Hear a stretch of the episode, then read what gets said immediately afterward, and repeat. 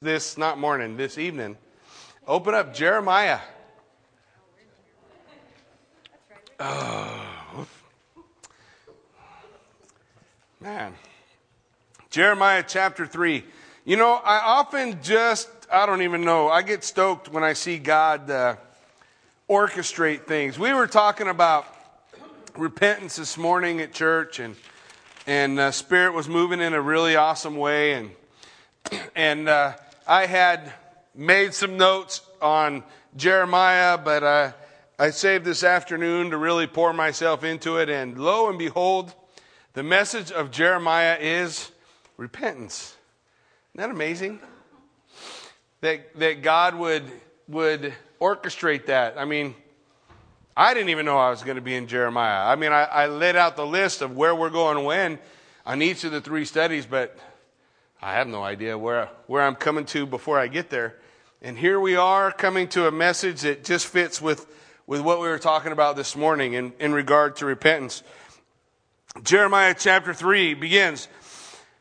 They say, if a man divorces his wife and she goes from him and becomes another man's, may he return to her again?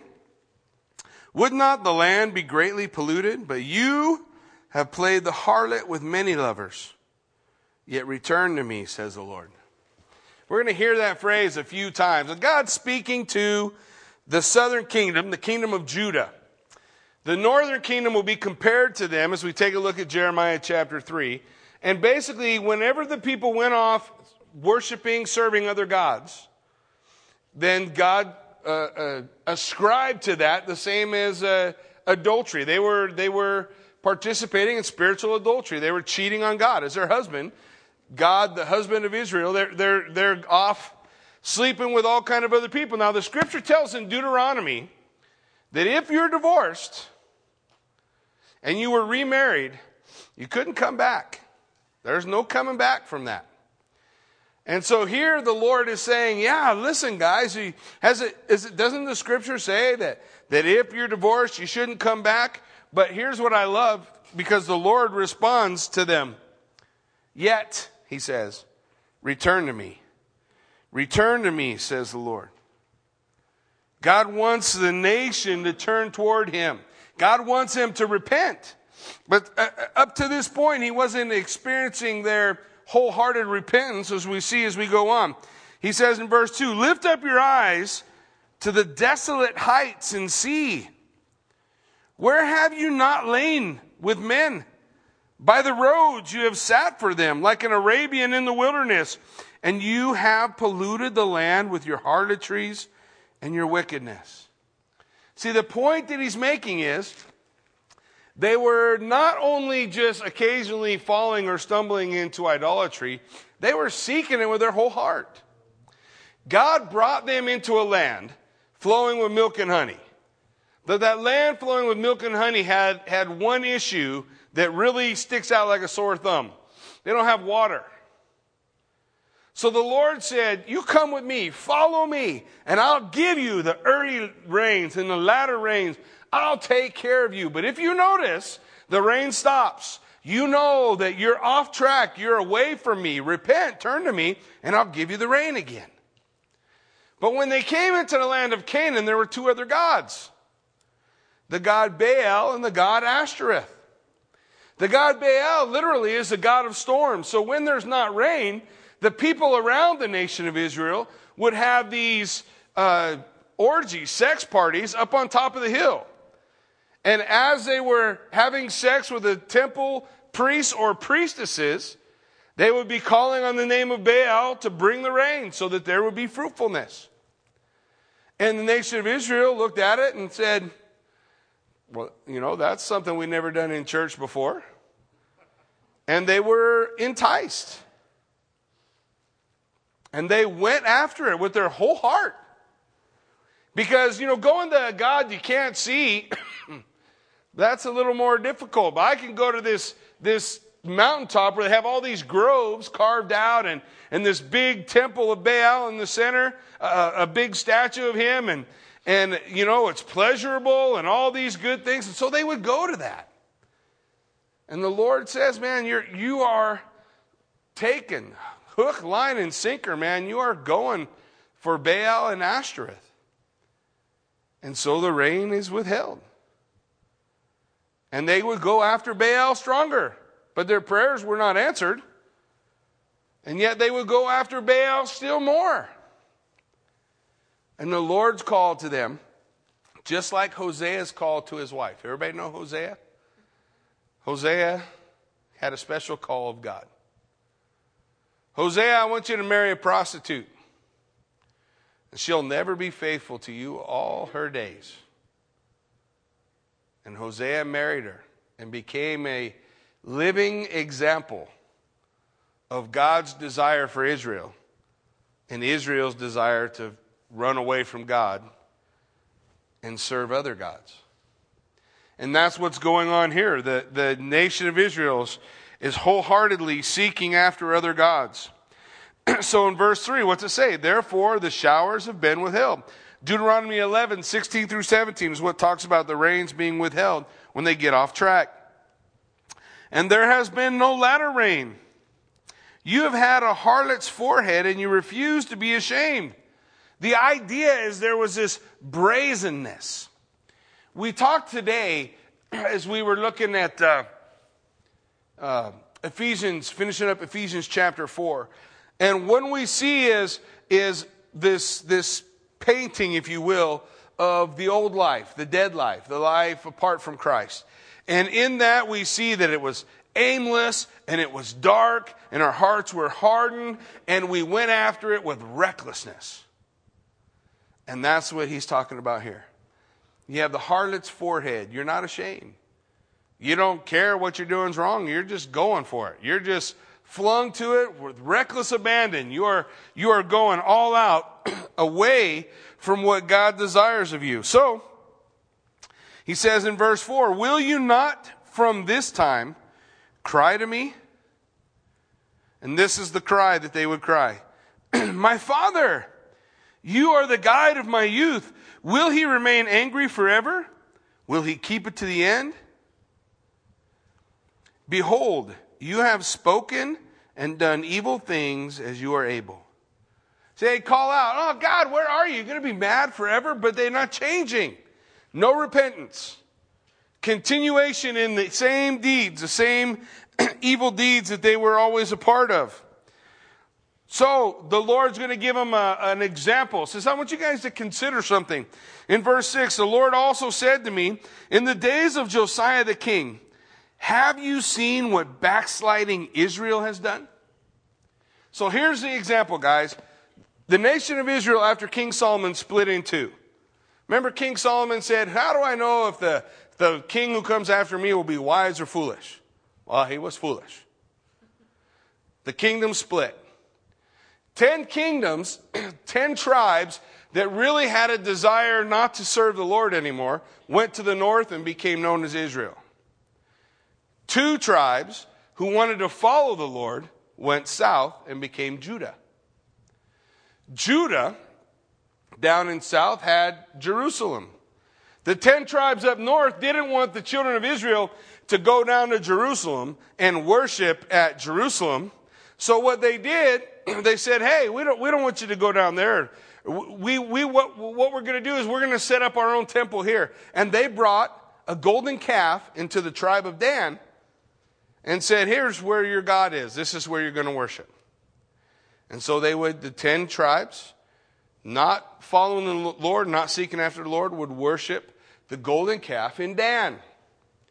So the Lord says, listen, Judah, look at Israel. Because at the time of Jeremiah, Israel's already fallen. seven twenty-two B C, Israel is conquered by the Assyrians. The ten tribes to the north are wiped out by the Assyrians, and they become what you and I would know later as the Samaritans. They mix with all the heathen nations. And what's the, what's the thing about the Samaritans? You remember when Jesus came in John chapter four through Samaria, and he met the woman at the well. She had a question for him. You remember? She said, we say you should worship God on this mountain.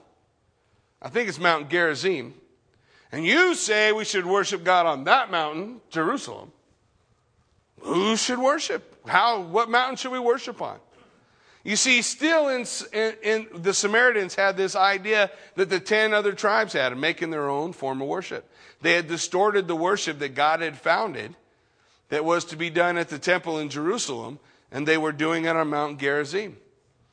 Still today, a lot of the things that that have been discovered about how the priests used to do things were taken from the practices on Mount Gerizim that the Samaritans were a part of. So when we look at it, that's what occurs to those tribes. That's where the concept comes from, where certain groups will say, there are ten lost tribes of Israel. I don't, they're not lost. Never were. The Bible tells us that the ten tribes, leaders of those ten tribes went north. But the people who wanted to follow God went south. Didn't matter what tribe they were from. And the people that were south that didn't want to follow God went north. So in each kingdom you have representatives of all twelve tribes. Those who wanted to serve the Lord, now they didn't always do it real well, and they didn't always have good leadership. In the south and the north, they never had good leadership, and they never wanted to follow the Lord. So they faced the judgment of God first. So here's what God's pointing to. He says, hey guys, look at what happened to them. Look at this example. He says here in verse six, she has gone up on every high mountain and under every green tree, and there played the harlot. And I said, after she had done all these things, return to me. So there's that call of God again. Return, repent, come to me. But she did not return, and her treacherous sister Judah saw it. Now Judah is who Jeremiah is writing to. Israel's already been conquered and taken. Here's what God's saying. You saw what happened to your sister, Israel, and you're doing the same thing. You're worse. Israel didn't have an example to look at and see the judgment of God. You did. You saw the judgment that came upon them, yet here you are doing the same things, following in the same path. So he says, listen, you're in worse shape, Judah. The treacherous sister Judah saw it. Verse eight, and I saw that for all the causes for which backsliding Israel had committed adultery, I had put her away and given her a certificate of divorce. seven twenty-two B C, Israel was carried away into captivity, and the northern tribe never comes back again. What's left behind is what becomes the Samaritans. The Lord says, I have given her a certificate of divorce. Yet her treacherous sister Judah did not fear, but went and played the harlot also. He said, you, my own siblings are testimony to this.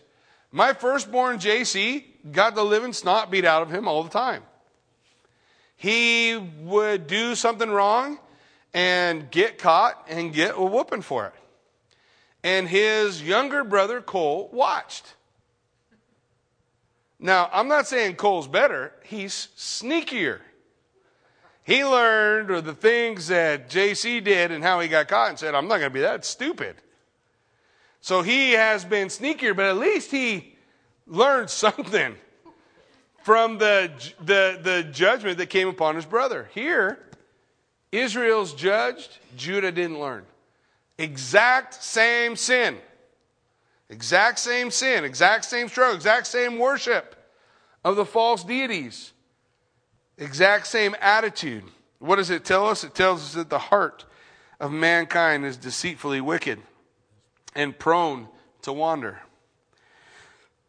Verse nine, so it came to pass through her casual harlotry that she defiled the land and committed adultery with stones and trees.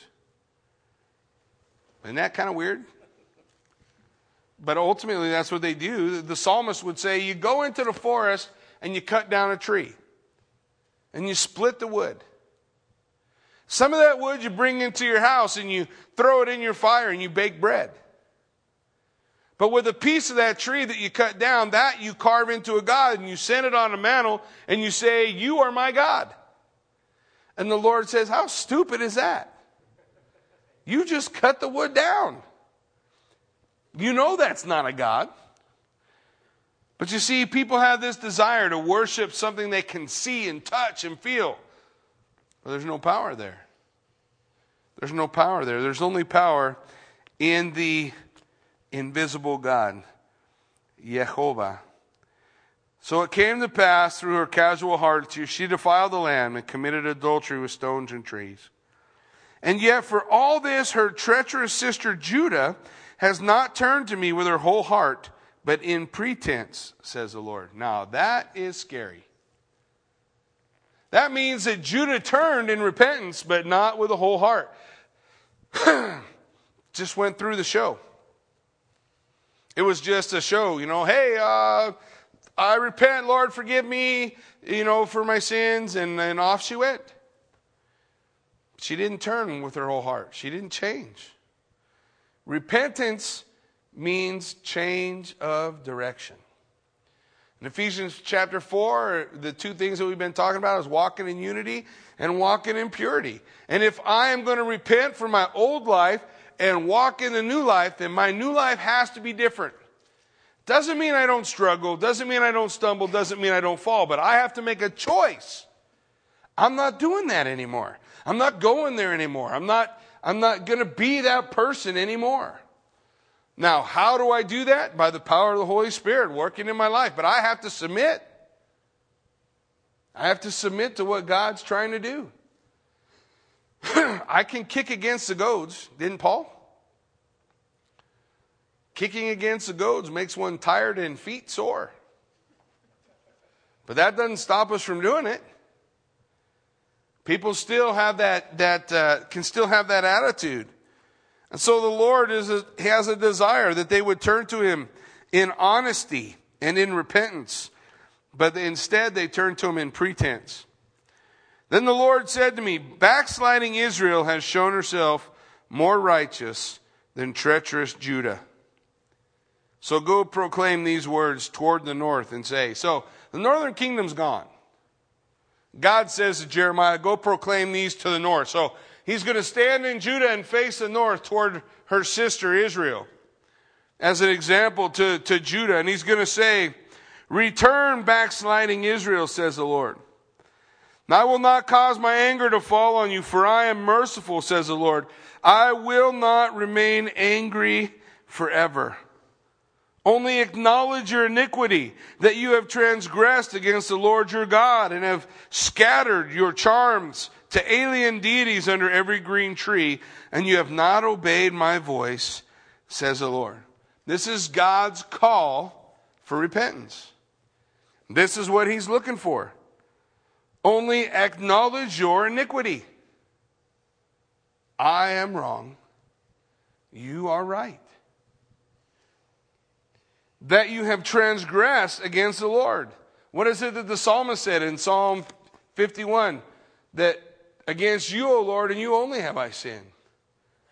That he had sinned against the Lord, transgressed against him. And he wants him to be specific. Talk about what you've done, how that's occurred, what has happened. And then in verse fourteen, again the Lord calls out, return, O backsliding children, says the Lord, for I am married to you, and I will take you, one from a city, two from a family, and I'll bring you to Zion. Now, some people here see the election of God.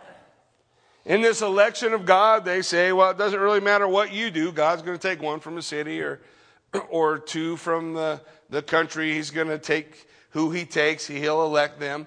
Scripture very clearly designates for you and I that the saved are elect.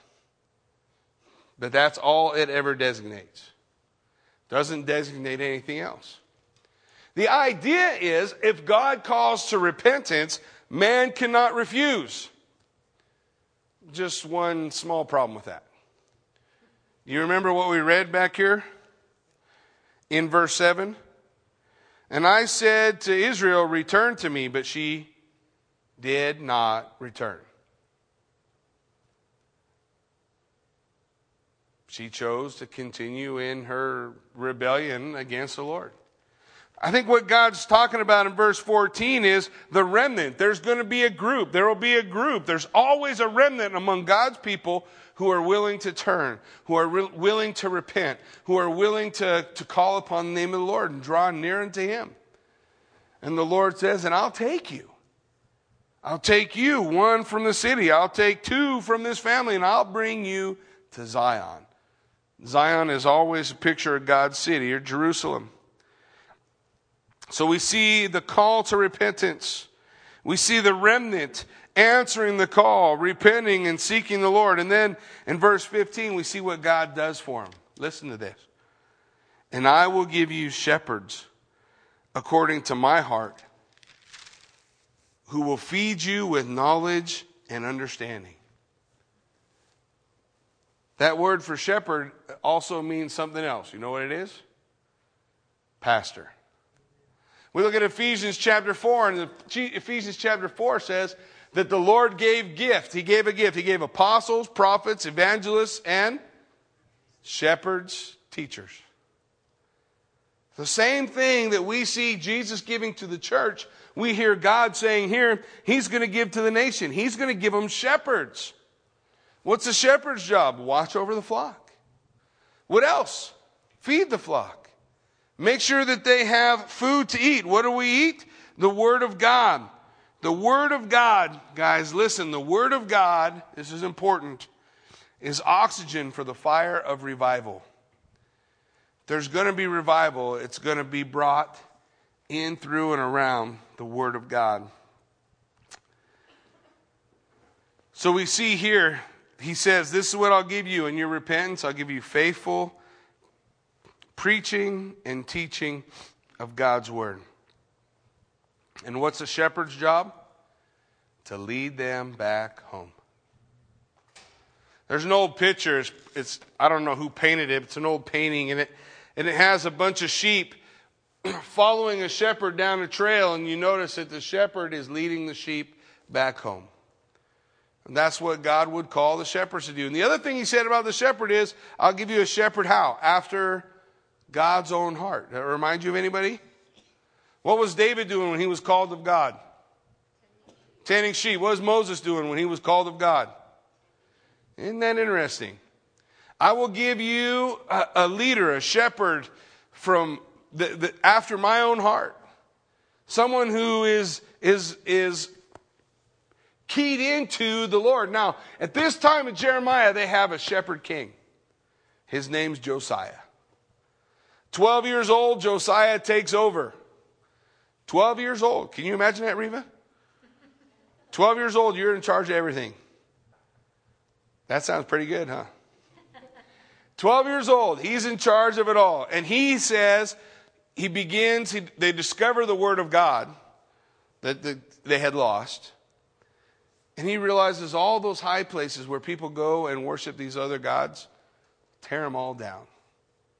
And they tear them all down. There's a revival that moves through the land. At this time, when Jeremiah is writing, it's on the cusps of revival. Revival is, is happening. They've got a good shepherd who's, who's leading them and guiding them and, and bringing back the Word of God and tearing down the high places. So God says, when you repent and you turn toward me with your whole heart, that's what I'm going to give you. I'm going to give you a shepherd, someone who will lead you. Someone who will bring you home. And then Jeremiah turns prophetic. Listen to this. And it will come to pass when you are multiplied and increased in the land in those days, says the Lord, that they will say no more, the ark of the covenant of the Lord.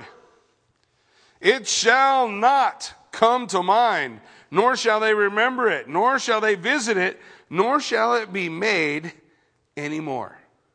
A lot of people today want to know where the Ark of the Covenant is. And many point to Jeremiah and say it's gone. And it's not ever coming back. That it served its purpose. It fulfilled its role.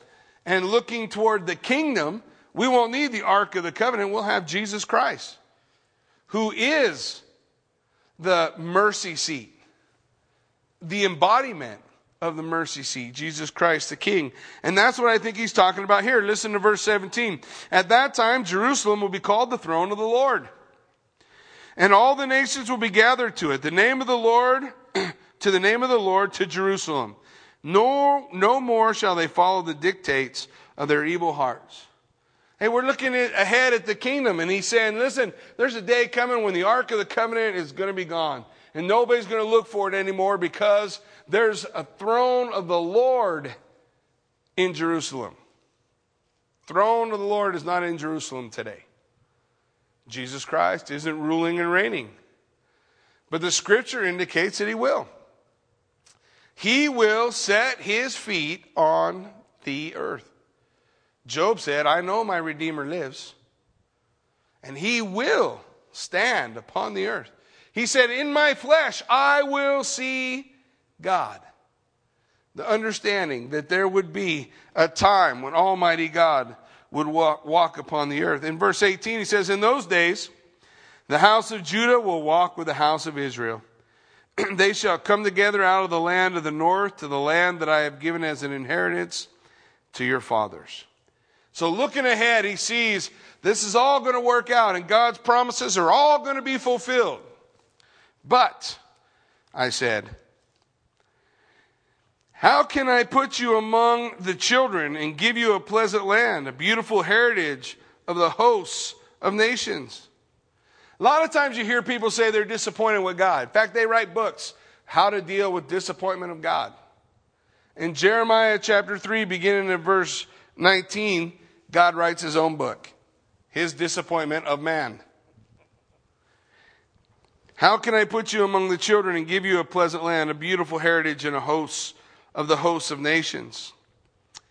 And I said, you shall call me my father and not turn away from me. See, this is God speaking. He's saying, listen, I thought that, that we would have this kind of a relationship where I'm your father and you would walk with me and I would walk with you. But surely, as a wife treacherously departs from her husband, so have you dealt treacherously with me, O house of Israel, says the Lord. So God, in what the, in theological circles is called an anthropomorphism, which is a big, long word that means we ascribe to God human feelings to try to explain how God feels, not necessarily that God is human or subject to our feelings, but it's how we relate to him. And here the Lord says he's a spurned husband and a disappointed father for the nation of Israel. But you know what I love? How many times yet he still will say, return to me.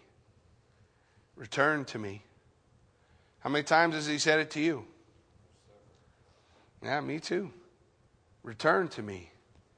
Return to me. Even though all these things are true, the Lord still calls, return to me. And then he, he in verse twenty-one, he says, now here, this is the cry now of the people as sin. Remember, we talked about that today. As you walk down that dark path of the old man, the, the dead in trespasses and sin, this is what life is like. A voice was heard on the desolate heights, weeping, supplications of the children of Israel, for they have perverted their way and they have forgotten their God. God says there's a cry coming from the desolate heights. Now the desolate heights are on top of the mountains where the children of Israel will go to worship these false gods. And he says, I, I hear their cry on the top because they're chasing after shadows and dust. Things that have no substance and no feel. They will never feel their heart. And so no matter how hard they chase after it, they're still empty. And there they are on top of those mountains, chasing those other gods, crying out in an attitude of sorrow, weeping and supplications. Not necessarily because of their sin, but because of what their sin is showing them. That life has no meaning. That there's aimlessness, that I'm lost, that I'm in the dark, that I'm blind, that my heart is hard, that I'm recklessly chasing after sin. So they weep and they cry. And God says, I hear. I hear the bitter springtime of sin run rampant in your life. That is what it does. It just rips us off of hope. God is there to give us hope and purpose and reason. But when we reject Him and follow anything else, we also reject that same purpose and reason. Life becomes empty, becomes hollow. T S Eliot wrote a poem called The Hollow Men. The Hollow Men, one of the verses of The Hollow Men is, this is the way the world ends. This is the way the world ends. This is the way the world ends. Not with a bang, but a whimper. Sin just robs people of all their joy. Weeping and supplications for the perverted way, and they have forgotten their God. But what does verse twenty-two say? Return to me. Return, you backsliding children, and what? I will heal your backslidings. Return to me, and I will make it right. Return to me, and I will give you beauty for ashes. Why? What did I do to deserve beauty for ashes? Nothing. It's the grace of God. In the Old Testament, I thought in the Old Testament was that part of God that was just always mean and ornery and killing everybody. No, man. In the, in the Old Testament, we see the grace of God moving all over the place. Return, you backsliding children, and I'll heal your backsliding. And then the response of the children. This is the beginning of their repentance. Indeed, we do come to you, for you are the Lord our God. The first part, as they turn, is an attitude of ascribing to God His rightful position. You are the Lord our God.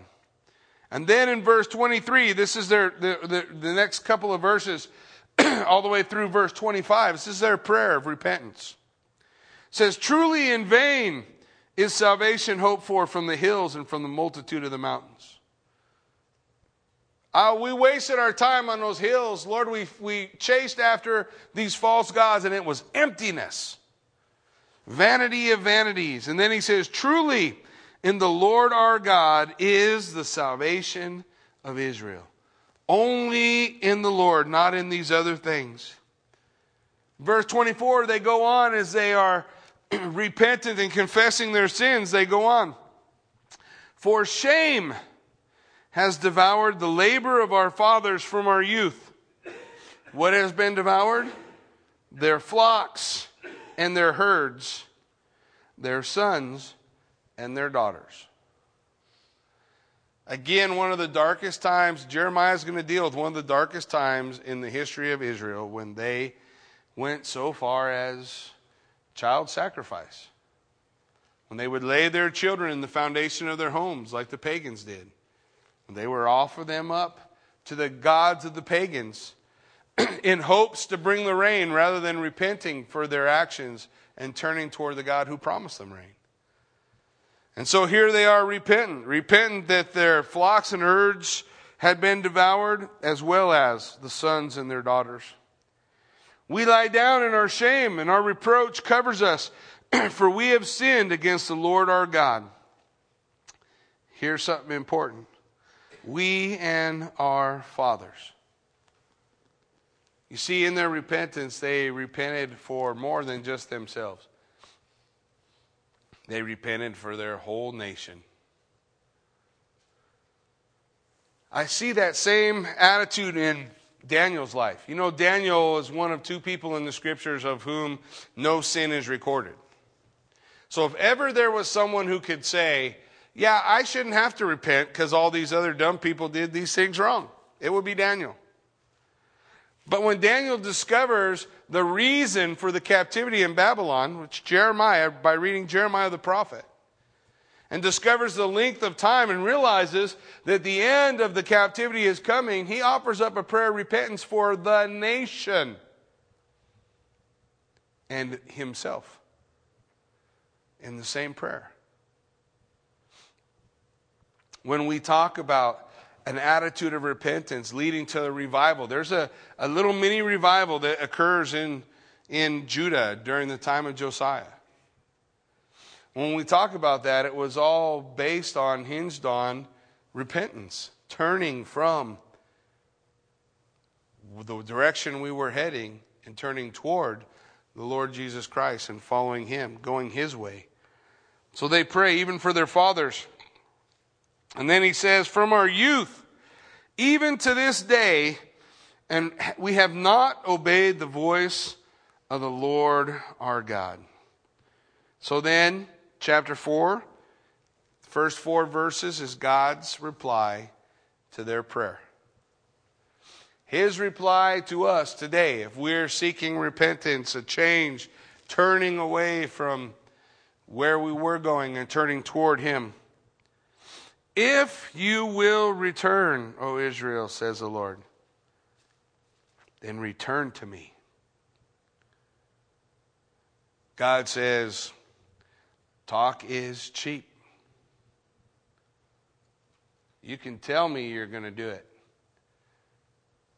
Do it. Don't just talk about it.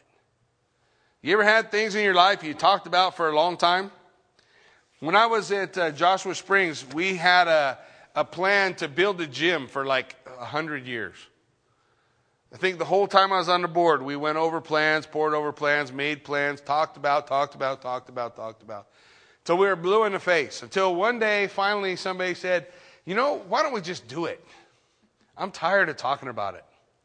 And apparently that rang true with the rest of the board because everybody said, yes, amen, do it.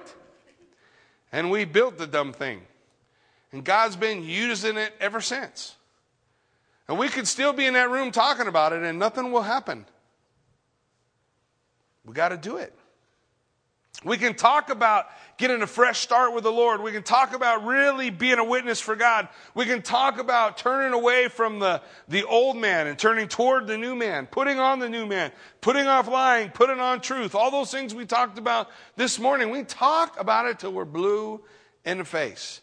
We need to do it. God says, if you're going to return to me, return. But we don't return with our lips. We return with our feet. Let us not be hearers only, but what? Doers. Doers of the word also. Not just hearing, but doing. Taking steps to move toward the Lord. And then he says again, and if you will put away your abominations out of my sight, then you will not be moved. The Lord says, guys, there's judgment coming. The judgment coming on Judah. And he says, if you will return to me, return to me. And if you'll take all your idols and get rid of them, you will never be moved from the land. You'll never be moved. And the Lord laying it out. You can repent and pray the words, God, I repent. It was wrong, all this false worship. But the Lord says, throw down your idols.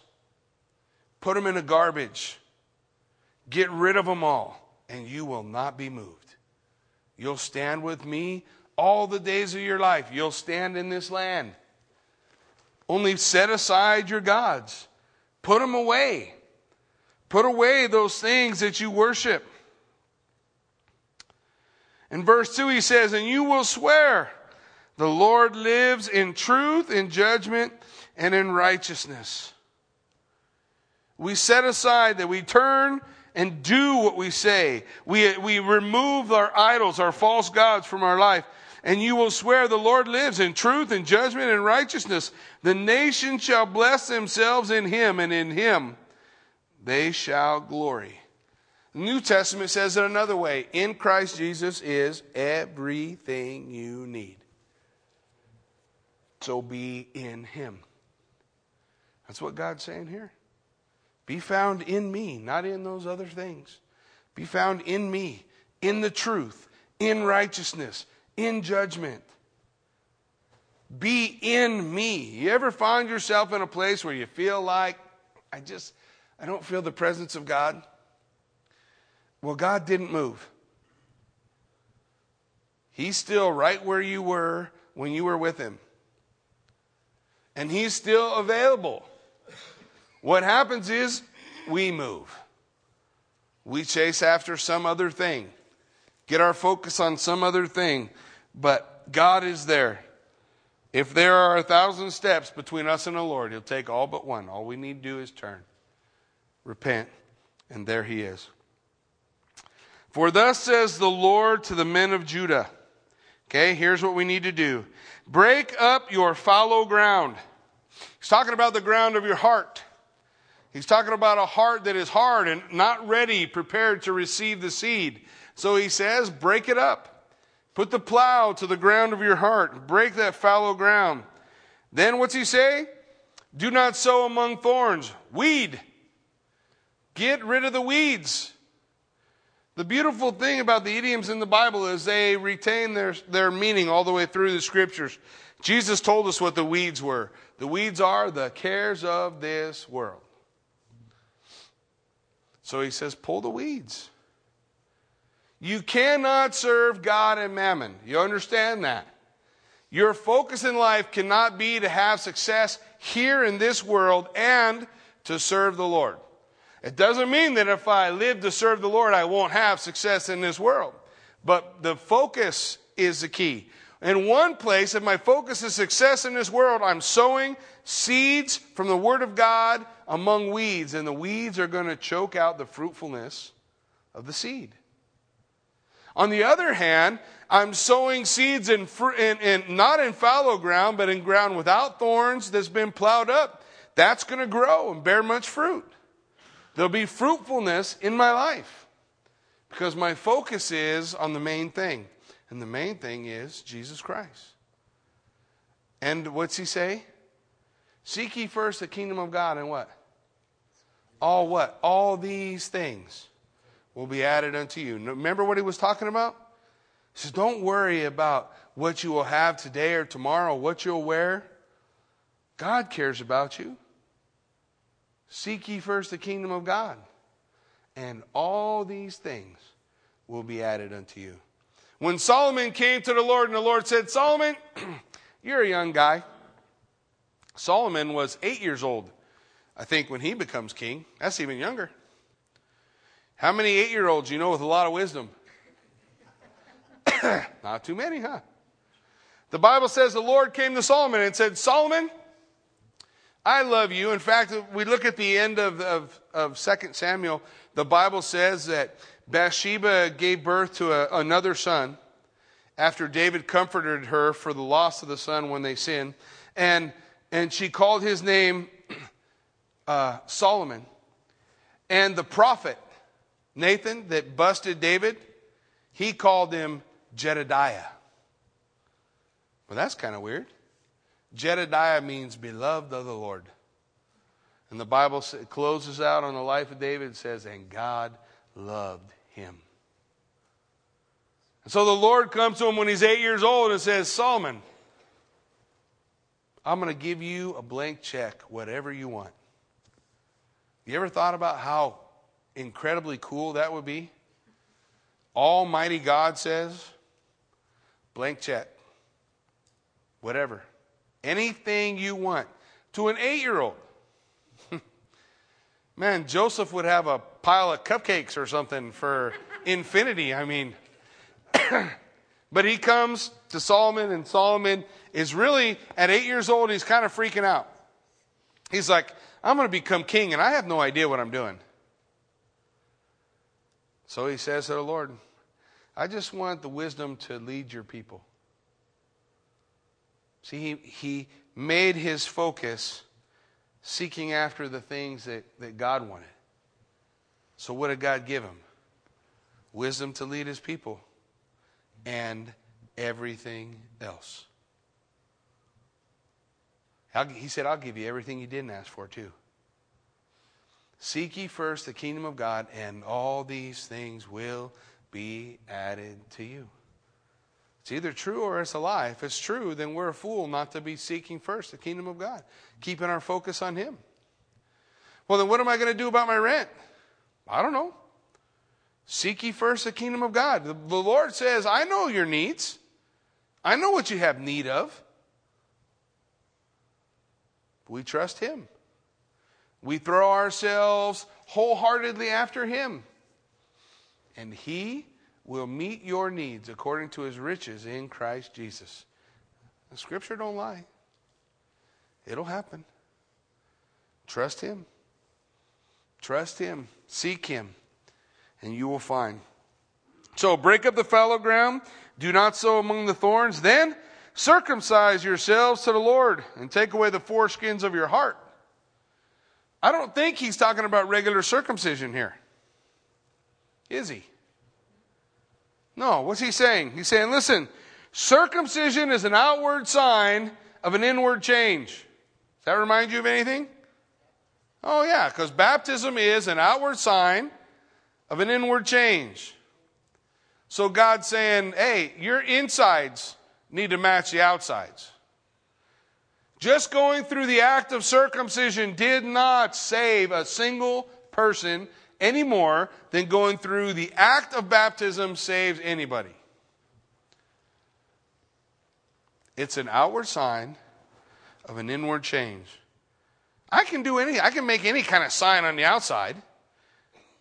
Can I? I could walk around all day with a cowboy hat on. Does that make me a cowboy? Now, what's everybody laughing for? No, it don't. And one day when I was younger, I was someplace I shouldn't be, and I had a cowboy hat on. And a guy walked up to me, and he said, wearing that hat, you know how to ride a horse? And I said, nope. And I looked at his hat. Said, San Francisco forty-niners. I said, you play for them? Nope. Well, I guess neither one of us got any business wearing these hats, then, do we? Listen, the outward sign has nothing to do if the inside isn't real. Isn't real. Wow. Were the children of Israel to be circumcised? Absolutely. Why? Because it was an outward sign of what God had done on their hearts. Should we be baptized? Absolutely. Why? It's an outward sign of what God has done in our life.